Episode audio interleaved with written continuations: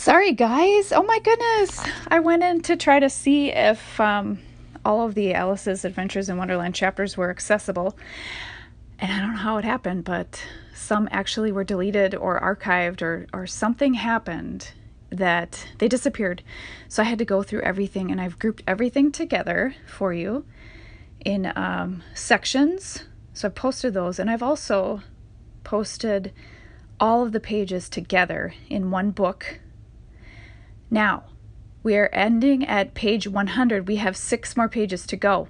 Okay?